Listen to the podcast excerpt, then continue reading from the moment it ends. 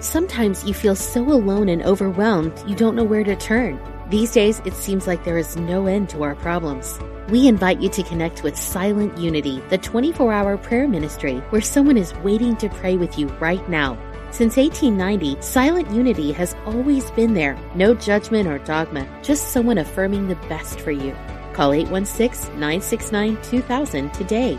You can also connect online at unityprayervigil.org. Promoting positivity and inclusivity. You're listening to UnityOnlineRadio.org, the voice of an awakening world.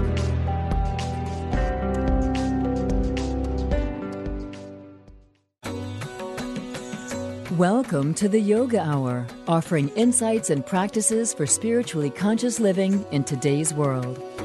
Here is your host, Dr. Laurel Trujillo.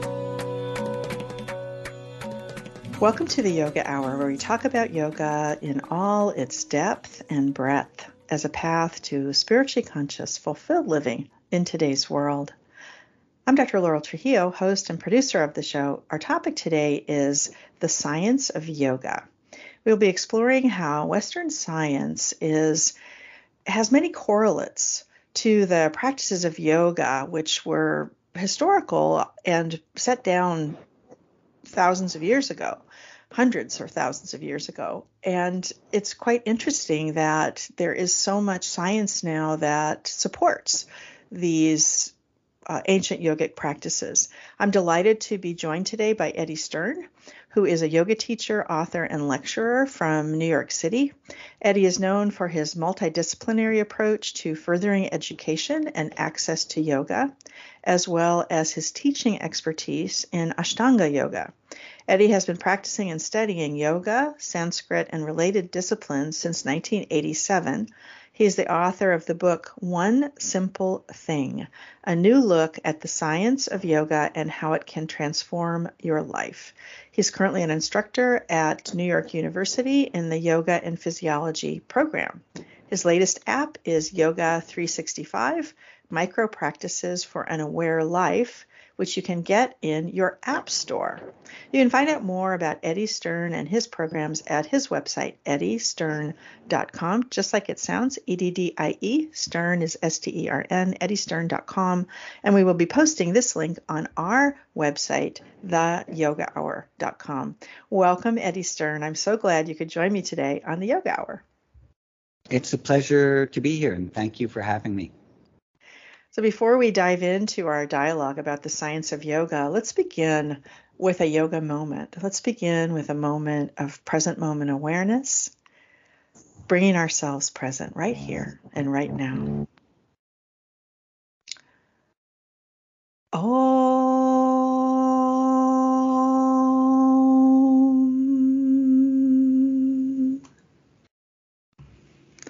So, let's begin by bringing our awareness to our bodies in space and just feeling whatever we're doing right now, whether we're standing or sitting or walking, driving, just feeling our bodies in space, noticing where are our feet? What part of our weight is supported on different surfaces? And then just turning our attention to the breath and noticing your next breath as you take a fully conscious inhale and exhale. On the next inhale, noticing the cool air in the nostrils. And on the exhale, feeling the change, feeling how the air has been warmed as it passes through our lungs. And just resting here, paying attention to our breathing. Here's something to contemplate from the founder and spiritual director of the Yoga Hour, Yogacharya Ellen Grace O'Brien, from her book, Living for the Sake of the Soul. She writes In our active lives with multiple demands, the needs of the soul for solitude, meditation, and contemplation seem easiest to ignore. Those who thrive in all areas of life know that honoring the soul must come first. This sets the tone for everything else we do. It is not enough to say we know the soul life is important. We must honor it daily. If we think of our daily meditation practice as one more thing to do, it will be dry, hurried, and unsatisfactory. Recognize, recognize it as your time to saturate yourself with bliss and open yourself to divine wisdom and power. You will be abundantly fueled for the day ahead.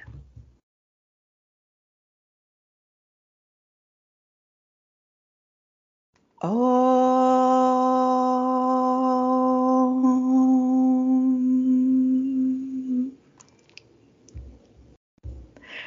Once again, Eddie Stern.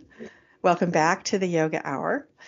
The last time you were on, you were discussing with Yogacharya O'Brien the, the science of yoga and your other book, One Simple Thing. I would say your book, One Simple Thing. Today, we're going to be focusing on the um, extensive article you wrote in the most recent um, issue of Hinduism Today, the October, November, and December 2021 edition titled Yoga and Human Biology A Rare Exploration of the Obstacles on the Inner Path as Revealed in the Yoga Sutras of Patanjali. You touched on this in your book, but the article was much more extensive and uh, looked at the kleshas uh, in Sanskrit, which are the obstacles and the cause of suffering. I am particularly interested in this overlap that you write about as a as a Western trained medical physician and also as a student of yoga for the last around 20 years or so. I'm very interested in this o- overlap, this area of uh, science that you've explored so well in your in your writings. Yoga has been practiced, of course, for, as I mentioned, thousands of years, and Paramahansa Yogananda called yoga a science because we can experiment with it in the laboratory of our own lives. But more and more Western science studies are being done that really um, uh, make these correlations that you talk about, that you write about in your writing. So, what piqued your interest in looking at yoga and Western science? Well, my interest began about, um, let's see, 12 years ago or so, when a doctor named Marshall Hagins walked into my yoga studio. Uh, he had been referred to me by a, a mutual friend and student. He was embarking on a study about um, cardiovascular health, particularly prehypertension in African Americans. And he wanted to find someone who could help him design a yoga protocol that he could test to see mm-hmm. if it would reduce prehypertensive symptoms and measurements. So that's how I got started. Um, before that, I had very little interest in science. Uh, I was practicing yoga, I was studying yoga texts. Um, I would read some of the studies that were coming out, but they weren't very much in the modern or you know media at that time. I don't want to say modern media. They weren't very much in the media you know and in 2010 you didn't see an article every three days about what yoga did or didn't do like we do now. Right. So my interest at that time was primarily quote unquote spiritual practice oriented. Um, and uh, with marshall that all very quickly changed. Um, i became very interested in seeing how we could measure efficacy of yoga practices.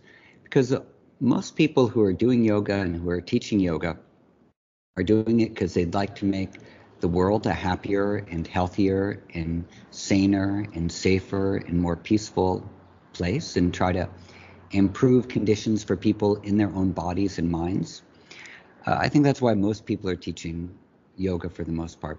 That may or may not include spiritual liberation. Um, it might just include basic necessities as mind, body, emotion, spirit beings. Um, not everybody is interested in enlightenment.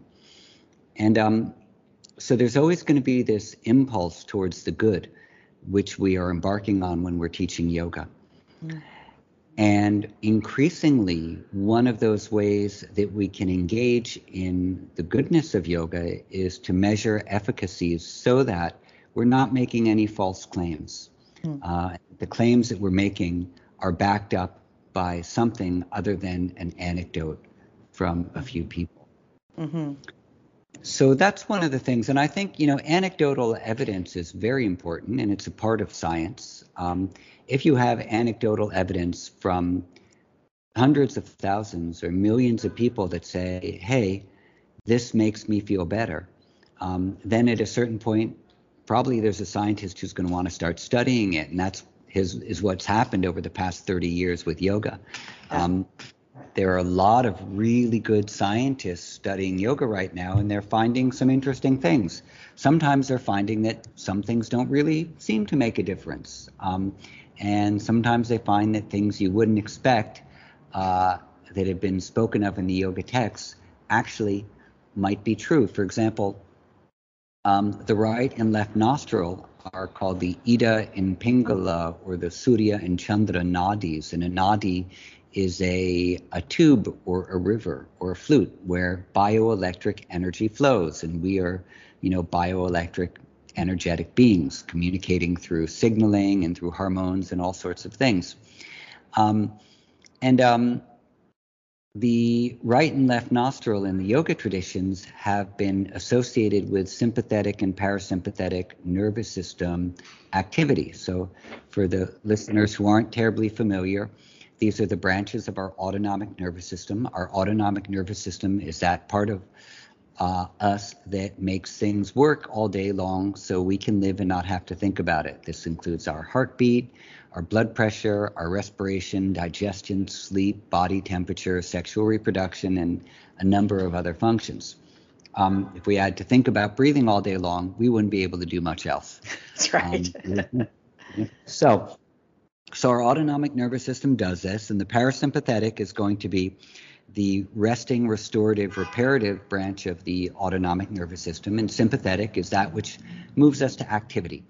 When we're moved too much or too intensely towards activity, we go into fight or flight, which is a survival mechanism to protect us from environmental load, environmental demand, stress, and danger. So these have been associated with the right nostril, um, as sympathetic activity and left nostril as parasympathetic activity.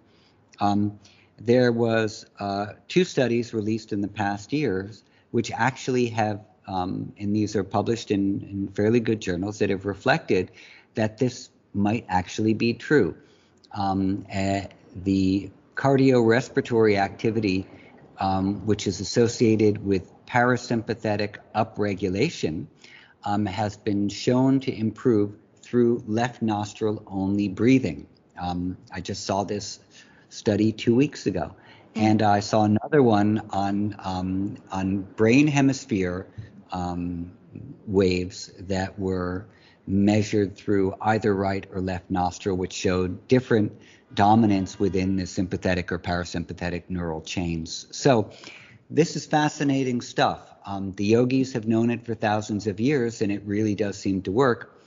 Now, science, modern science, is backing it up. Why does that matter? Well, maybe um, these types of practices will be included more in healthcare. Maybe as more doctors start to learn about it, they might say, hey, instead of, um, you know, you're only at a pre-hypertensive level, you're not really that bad. You don't need to take a statin drug at this point you know, people have tried left nostril breathing 27 times, four times a day. Why don't you try it, see if it works, and make some dietary changes, and maybe you can keep yourself off of drugs and have equal or not inferior um, benefits from it.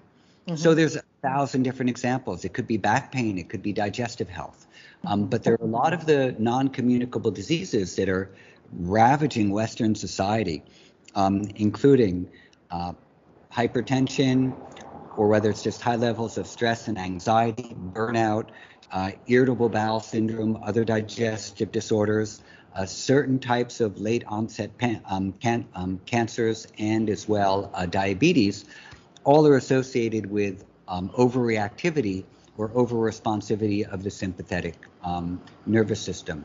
Mm-hmm. And so, if you can downregulate that and you can and upregulate parasympathetic and you can support your body's ability to find homeostasis or find balance, then there's probably going to be a little bit less of these non-communicable diseases because nothing is causing these other than our lifestyle. You know, environmental demand, stress, bad diet, smoking, not sleeping, not exercising, uh, being glued to the news stations all day long, um, catastrophizing the state of the world. All of these things raise your blood pressure. That leads to heart disease. That can lead to diabetes. So these things are preventable with lifestyle changes and certain interventions. And yoga seems to have some tools that we can use um, mm-hmm. to work on that. Mm-hmm. Oh, it's really great explanation that you just gave there. That's great. I enjoyed in the article you talked about the spiritual benefits of yoga and that there are certain groups of people who are going to be attracted to to practicing yoga just on those basis that there's something about it that they just love and are attracted to and that they don't need the science to be able to you know experience it that just is a draw that they respond to. And and there are other people who then need to see some of this science to actually realize that there is something there that there's something behind this popularity of, of yoga that there is actually a scientific basis to it. And so just on the basis of of expanding the practice that is so that I have experienced as being transformative in my own life, and it sounds like you have as well. So that to me is is a great you know reason to do more science about it. Uh, that it expands the the people who are willing to try it and not just think of it as some crazy pretzel pose thing that applies to somebody else and not to them. And you know, along those veins, it's a really good point you make also because some people like science, some people don't need science, some people criticize science. Um, but um, if you look to the um, the uh, uh, the history of the yoga formulations, there have always been different strands of yoga. So we have yes. jnana yoga, which is mm-hmm. the yoga of basically the intellect. This is examination, and uh, if you read into the Sanskrit texts and the commentaries in the Purva Paksha or the arguments about philosophy, these are really hard to understand. It's like this is not coming into a yoga class and just lying and doing shavasana. This is very heavy mental, intellectual, you know, fine tuning of the intellect. So we have jnana yoga, which is the path of the intellect. We have karma yoga, the path of action for people who want to feel that they're not the doers of their action, and only the divine is the receiver of the action. Um, and then there's the bhakti yoga, the total yoga of devotion. And then after that, there's you know the Raja Yoga, the eight-limbed yoga. So for the different types of people that we have, they're going to be attracted to different streams of yoga and engage in them. And then for some, there's the synthesis of yoga, like um, the integral yoga of Shivananda, um, of Aurobindo, um, Yogananda as well has um, the Kriya Yoga, which is an integrated system of yoga of tapas, swadhyaya, ishvara pranidhana. Um, tapas is practice, and swadhyaya is examination, which is hard to do. That requires a scientific mind. And then ishvara pranidhana is complete total surrender. So we can have all three of those. Um, they're not mutually exclusive. Um, right. So just to your point, you know, some people say, ah, I don't need science to show me that it works. Well, you know, if you use a cell phone or if you use a computer or if you ever get in a car or fly in an airplane, then yeah, you definitely depend on science to make things happen in your life. yeah. So why separate that off from yoga? You, yeah. you don't need to.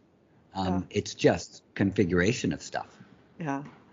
Well, that was a lovely overview of the of the four different paths of yoga. And of course, one of the missions of this program that I set forth at the beginning is just to expand people's understanding of yoga, that it's really much more than just the um, physical poses and the breathing exercises that most people that most people think of when they think of yoga. They think of the the maybe the cover of the most recent yoga magazine that they saw in the checkout line at the supermarket, um, and it, it really is so much more than that. I mean, the the four paths of yoga that you just outlined probably made that clear to people who may not have been clear about that before.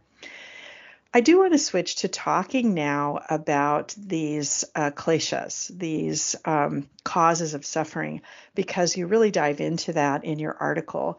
In a practical sense, many of us come to the deeper practices of yoga because we are suffering in some way and want to find a better way to live.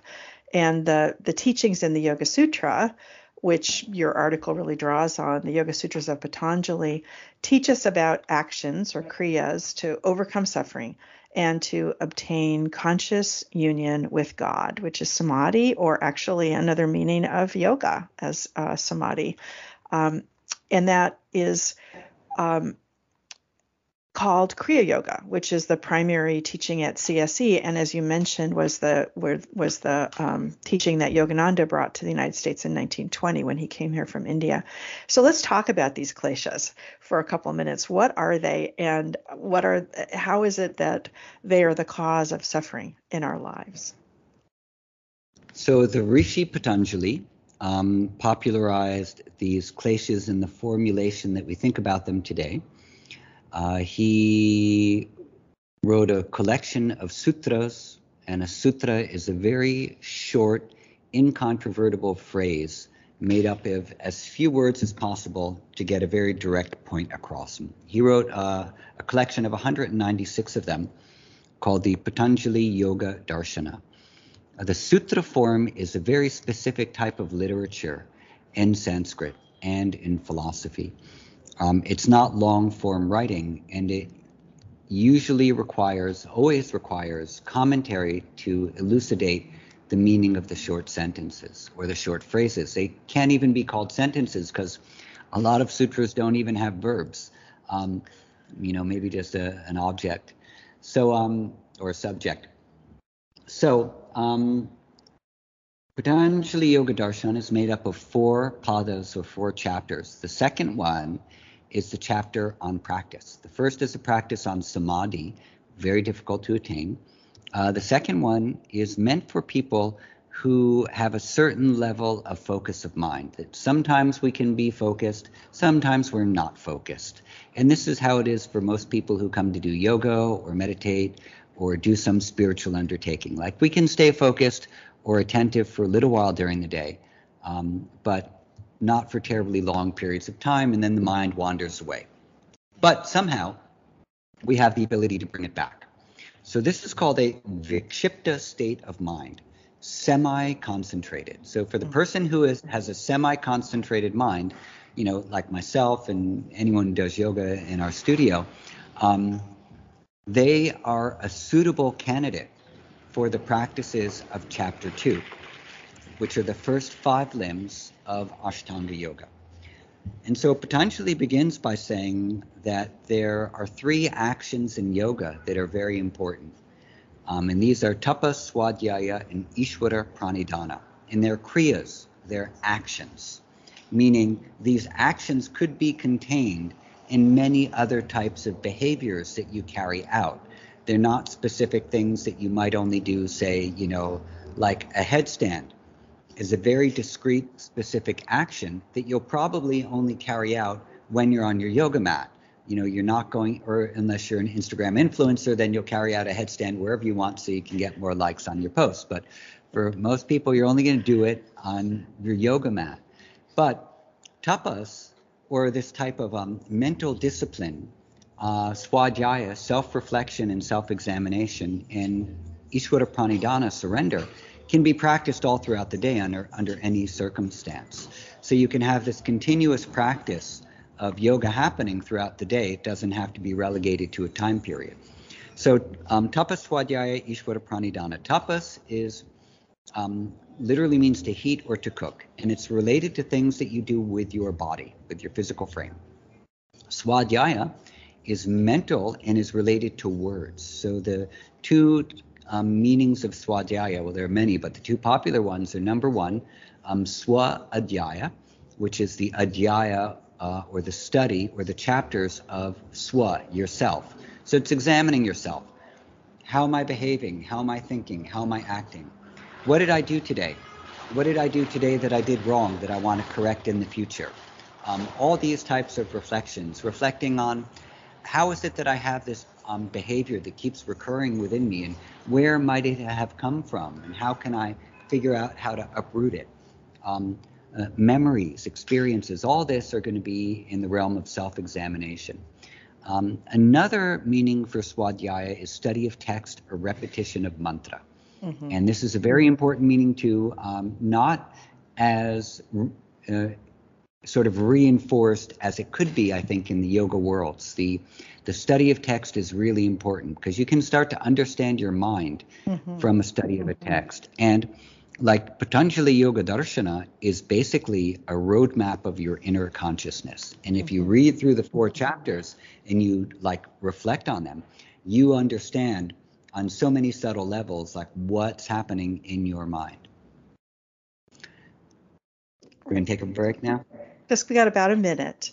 Um, so no, that was that was great though. That was really um, a helpful uh, overview of the three main practices of, of Kriya Yoga that, as you said, yeah. Patanjali does set forth in the Patanjali um, Yoga uh, Sutras or Darshana, as you uh, were describing it. Well, um, I think uh, break, what, what we'll do is, yeah, we'll come back to the kleshas uh, right after the break.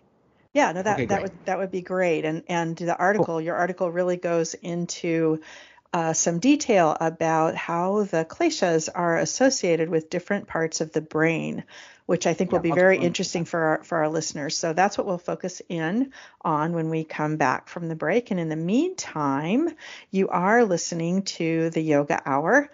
I'm Dr. Laurel Trujillo, host and producer of the show. I have been discussing the science of yoga with our guest, author and yoga teacher Eddie Stern.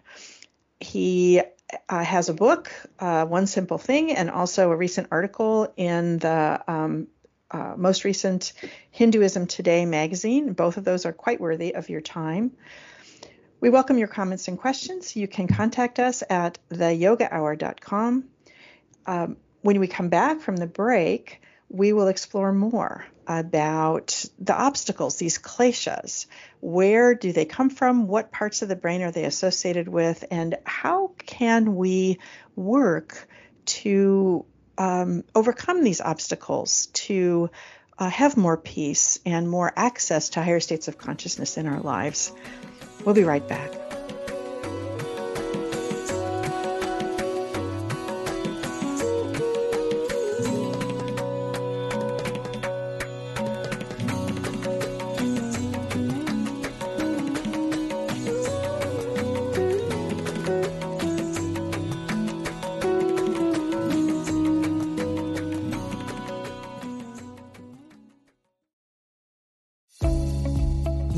Most positive place on the internet.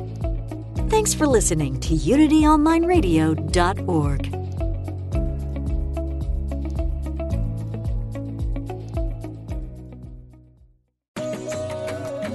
Welcome back to the Yoga Hour insights and practices for spiritually conscious living.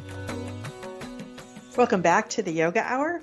I'm Dr. Laurel Trujillo, and here today with Eddie Stern, yoga teacher and author based in New York City. He is currently an instructor at New York University in the Yoga and Physiology program. And once again, his website is eddiestern.com. So, Eddie, we were just talking about, right before the break, we were talking about the three main practices of Kriya Yoga. And we thought it would be good to come back and talk about, well, okay, so what? like, why, why are they important? Why should we pay attention to them?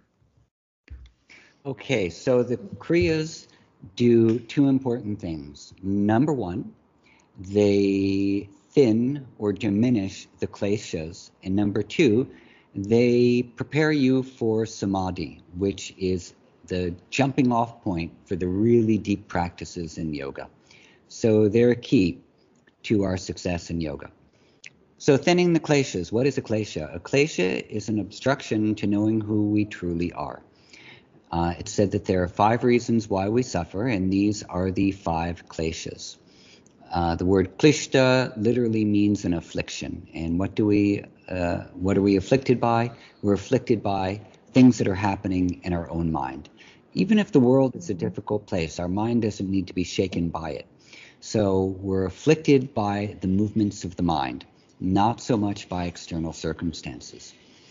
So the first reason that we suffer is called avidya. Avidya is an incomplete knowing of who we truly are. A complete knowing of who we truly are would to know ourselves as pure conscious beings that um, are, you know, fit in with whatever philosophical viewpoint you might hold, whether it's a yoga one or a Vedantic one or anything. That you, your true being is one with the universe, or your true being is pure consciousness or bliss, or whatever your conception might be. Patanjali's conception of pure being is that you are the seer, you're the eternal witness. You're not taking part in the changing creation. So avidya is not completely knowing that. You might know that a little bit, which is why you do yoga. You have an idea about that, but you don't fully embody it. And so therefore you identify with other things, objects, changing objects like our body, our name, our reputation, our wealth, uh, the clothes we wear, the ambitions we have. You know, we identify with all these things rather than identifying with being. And all those things fit under a category of something called asmita. Asmita means I-ness. When I don't identify with pure consciousness, then I identify with the changing modes of nature in all of their resplendent glory. And that is basically how we find ourselves in even a greater predicament um, in our lives than we do when we identify with self. Uh, the identification solely with changing forms, again, like our body, our name, our reputation, our desires, etc., is predicated on two things. Now, why is that a source of suffering? Because our body is going to change, our reputation is going to change, our wealth is going to change, our health is going to change. The only thing which is certain about nature is change. But we resist change. We want to stay the same forever or we want to reach a point where we think we're at our peak and then we never want to leave that peak. So the holding on to not wanting to change is part of asmita. That's part of identity. So now identity is predicated on two things. Number one, the things that I'm attached to, the things that I really like, and number two, the things that I don't like. And these are two sides of the same coin. I really like um, coffee. I really, you know, don't like matcha. I really like um, David Bowie. I really don't like the Bee Gees. Actually, that's not true. I like both of them. so, you know, you'll you'll set yourself, you know, and one of the things about likes and dislikes is that um, usually one attachment determines the things which are your aversion, which is the thing you don't like. So you could be a really staunch um, Democrat, and that means by default you have to really dislike the Republicans and everything they stand for. I um, liked your I liked your example in the article where you talked about having a team. Like for example, having it one team, one football team, you know that you that you root for, and then uh, you know how you were and talking you about. Have to hate all the other teams. Yeah. Exactly. You know, so uh, your point in the article was that sometimes uh, we think about our attachments as the things that we like, but you were pointing out that our attachments are actually perhaps even more so powered by the things that we don't like. Because if there's one team that you like, there's what, I don't know how many football teams there are, but maybe, I don't know, 12 or 20 or however many yeah. there are that you don't like. So there's a lot more that you don't like than you like. Exactly. Well, I don't know how many football teams there are there, but I know there's more than one, and so therefore you can get into trouble. yeah. So that's ex- that's exactly it. And um, so one of the ways to begin to diminish aversion, the dvesha, is to stop actively disliking things and saying, you know, that thing's just not for me. That doesn't appeal to my taste. Um, and that can just soften your active dislike of it. Um, mm-hmm. You know, yeah, I uh, really love, um, you know, um, Bob Dylan, but Norwegian death metal, it's just not for me. Rather than saying, oh, that's the worst thing that ever came to the face of the planet, it's ruining the youth of today. So well, I want to go back. To, yeah, yeah, that's great. we have one more also. Yeah, yes, we have exactly. one more, which is abhinivesha, which is yeah. the clinging. Well, abhinivesha is often translated as fear of death um, or clinging to life. And it's both of those things. Um, the clinging to life is the being stuck on, or the, the total clinging to our likes and dislikes is defining who we are. And Patanjali, actually, Vyasa says in his commentary on Patanjali that it's not so much death that we fear, but extinction. Um, because in the Hindu tradition and in the yogic traditions, that if you're when you die you're going to be born again and your birth will be propelled by whatever actions you've done in this life so rebirth is a certainty until you're fully liberated so therefore there's nothing to fear in death but extinction is a full like the void you know i will cease to exist because in liberation the i the individual I ceases to exist, but consciousness doesn't cease to exist. That will be your true form. But in extinction, there's no identity, there's no consciousness, there's just a void of nothingness, and that's terrifying. So, and this is said to be strong even in the wise. Vidushopi tatarudo abhiniveshaha. So, uh, these are the five kleshas, um, not knowing who we are, creating a false identity, which is based on our desires and our aversions, and then clinging to those with our dear life, fearing extinction.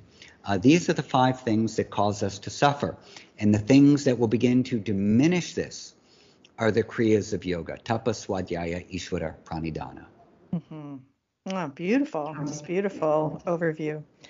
So, you in the article you associate uh, each klesha with a part of the of the brain which is the science part of it.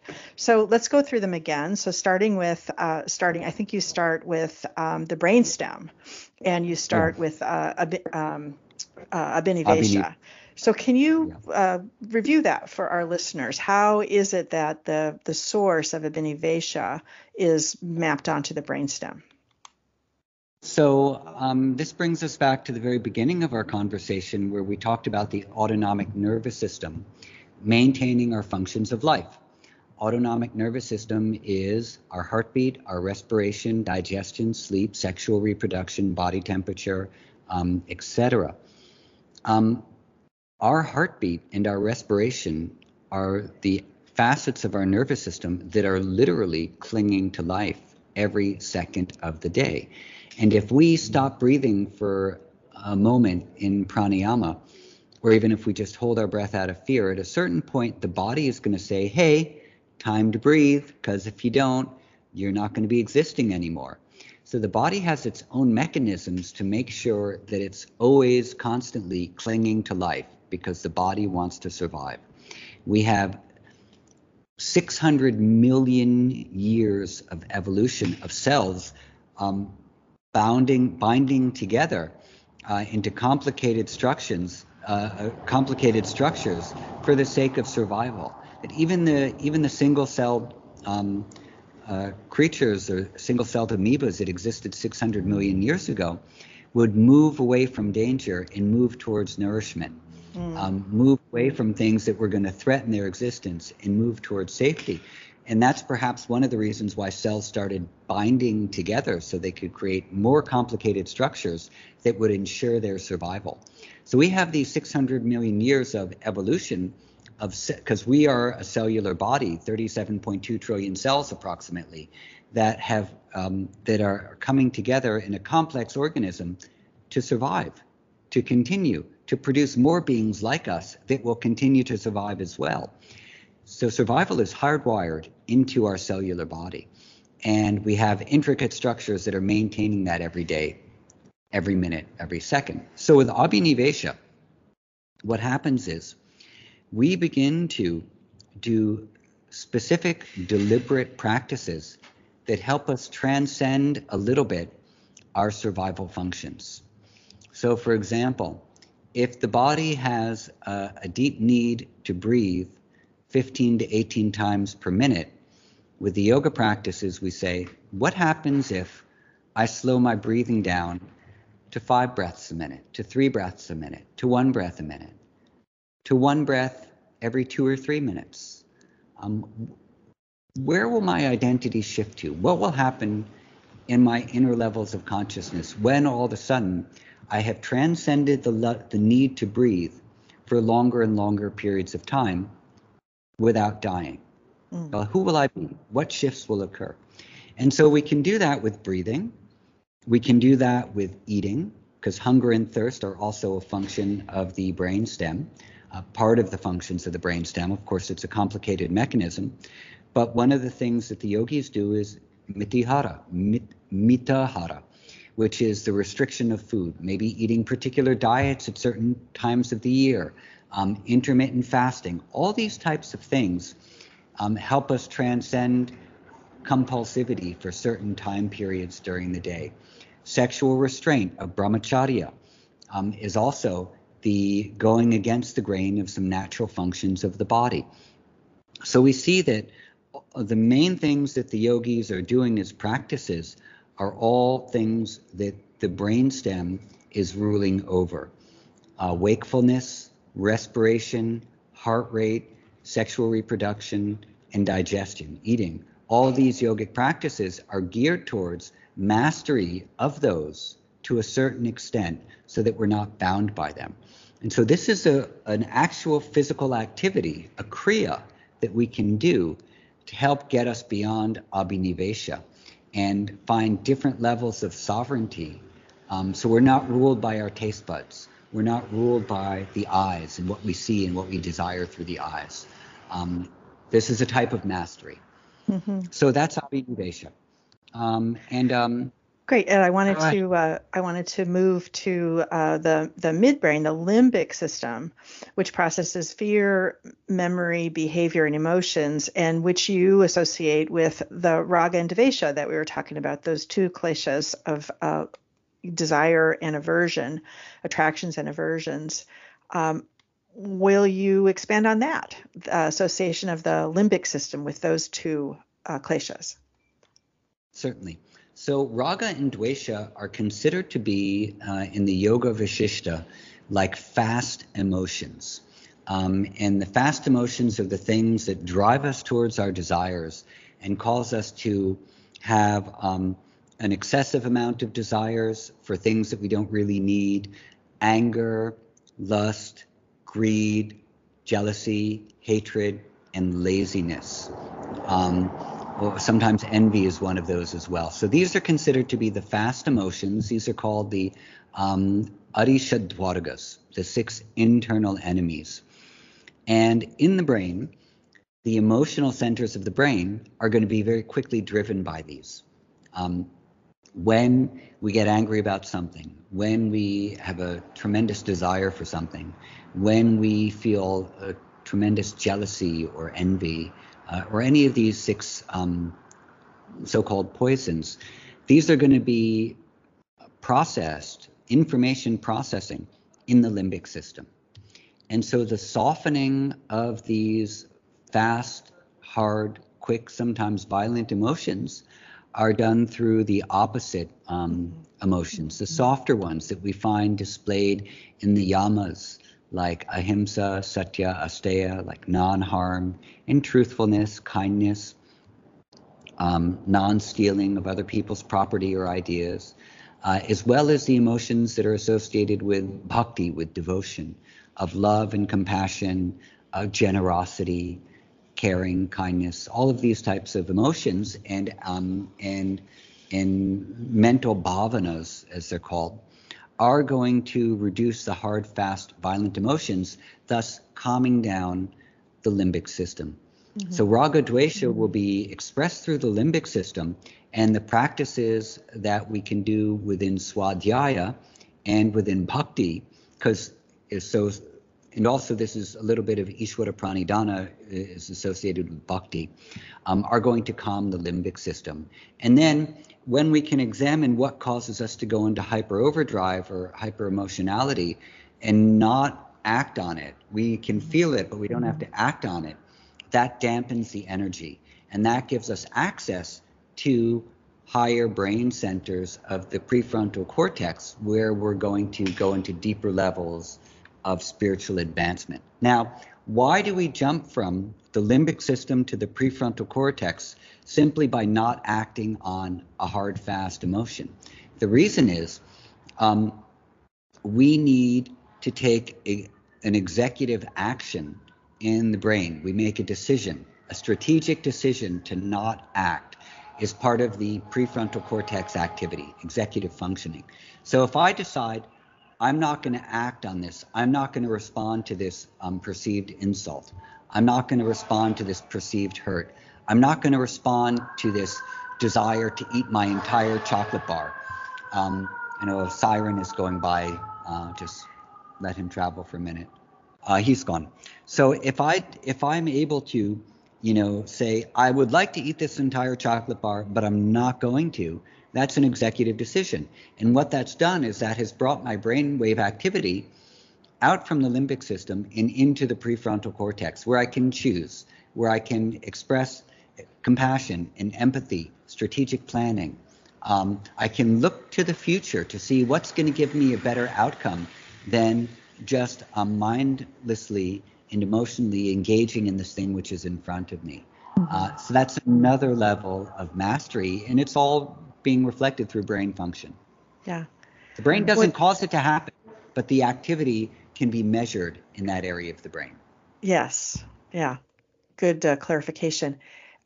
We haven't yet really touched on meditation, and I know for my own self that that move that you're talking about that decision not to not to react not to sort of get triggered into a, a, a bigger emotional outburst when I when my meditation practice is very steady, um, it's like there's a space that opens up there, you know, for me between the the stimulus and the response, where that's a space that I can um, that I can make a different choice.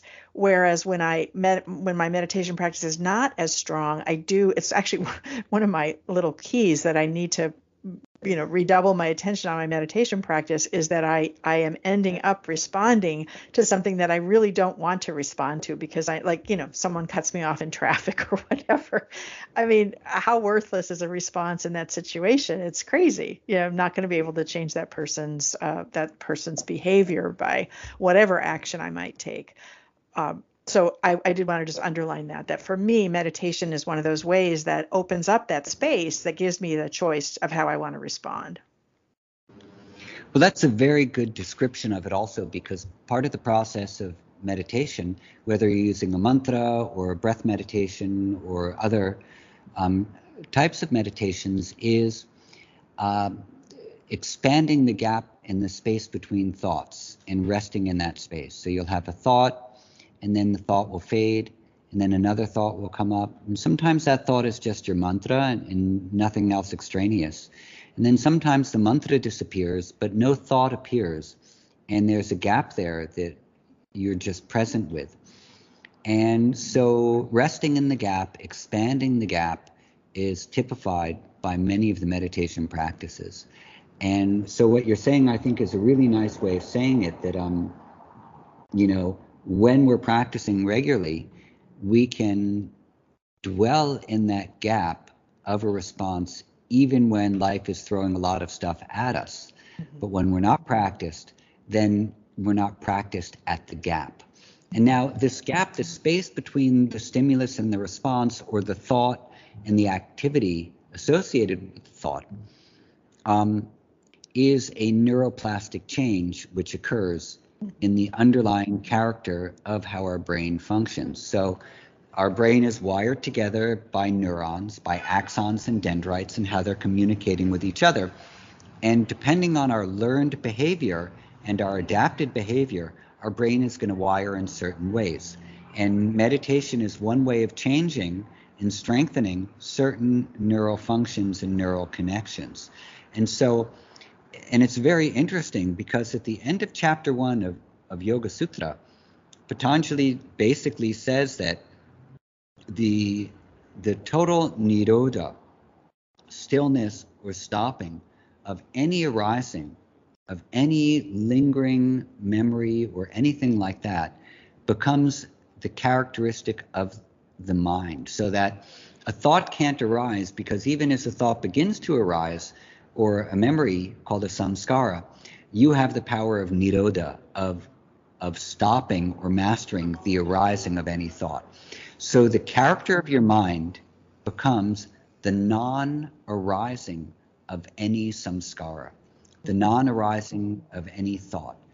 You can purposefully do that for whatever time period you choose. When that happens, any past samskaras that are that are troubling, um, that are disturbing, they get burned out, like seeds getting burned up. And this is the analogy which is always used in yoga and other texts of burning up the seeds of memory, uh, the seed impressions that cause us to have habitual behavior, and replacing it with the new learned behavior of the non arising of thought. This is a very advanced level of meditation, but what he's showing is that this is an actual new characteristic of your field of consciousness that you've created through not allowing thoughts to arise. And uh, now you have a free, open, expanded mind rather than a constricted, fractured, um, reactive field of consciousness. Now you're open, free, easily entered into an expanded state of freedom. And so um, when we're practicing meditation, we're changing the neural connections that make this level of freedom a greater possibility because it's supported by a physical structure. Physical structures are great things because, you know, it's a physical structure that allows my phone to hold its shape. It's a physical structure that allows my body to remain upright. Um, you know, it's a physical structure that keeps this building over my head. Uh, so when it's well formed and intentionally built, it does the thing that it's meant for. And so one of the great things about our brain is that you know we don't we know some of the things that it's meant for but not everything. But we have a lot of flexibility for playing around with the potential of the brain to mold it into the type of a shape we want it to be so that we can attain or learn uh, or engage in the things that we find important to us.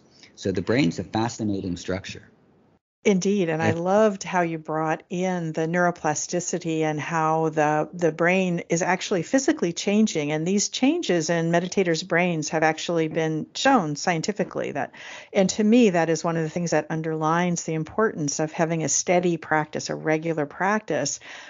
It's not you're literally changing your brain and it's not something that you can do if you meditating for example like 2 hours one day a week is not the same as meditating for 30 minutes every day because you're building those structures. You're literally building those structures and changing the structures in the brain. And with that unbelievably we've already come to the uh, end of the show um, I, I know listeners will wonder where the Asmita and Avidya are mapped. We'll just give you a little uh, a little tease and say uh, read Eddie's article in Hinduism Today or his wonderful book One Simple Thing, uh, but they are mapped onto the uh, frontal cortex.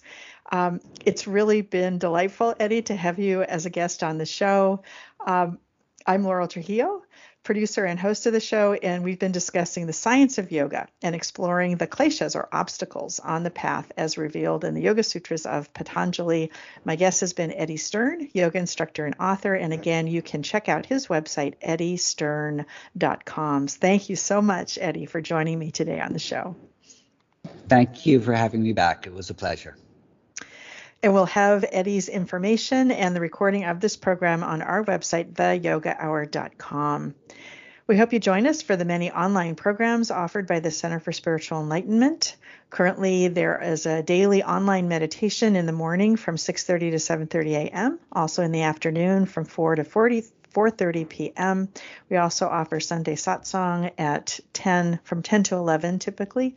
Uh, and all of these, that's on Sunday morning, and all these times are Pacific time. Uh, Yogacharya O'Brien's uh, talks and book information are all on her website, ellengraceo'brien.com, and you can find out more about the Center for Spiritual Enlightenment's uh, programs and online online stuff going on at csecenter.org. My guest next time on the Yoga Hour will be Michelle Cassandra Johnson. We will be discussing how we can heal from individual and collective grief. The Yoga Hour is a service project of the Center for Spiritual Enlightenment. Remember to subscribe to the Yoga Hour podcast wherever you get your podcasts. Thank you to the Yoga Hour team, founder and spiritual director Yogacharya Ellen Grace O'Brien, assistant producers Ann Hayes and Mickey Coronado, as well as Jeff Comfort and Louis Pagan in the sound booth at Unity Online Radio. I look forward to being with you again. Until then, remember, you carry your own healing and wholeness within you. Share your peace and joy with all you meet. Bye now.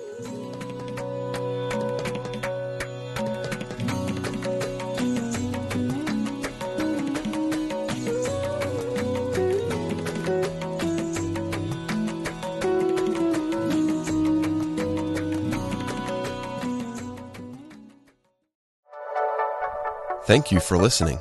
This is Unity Online Radio, the voice of an awakening world.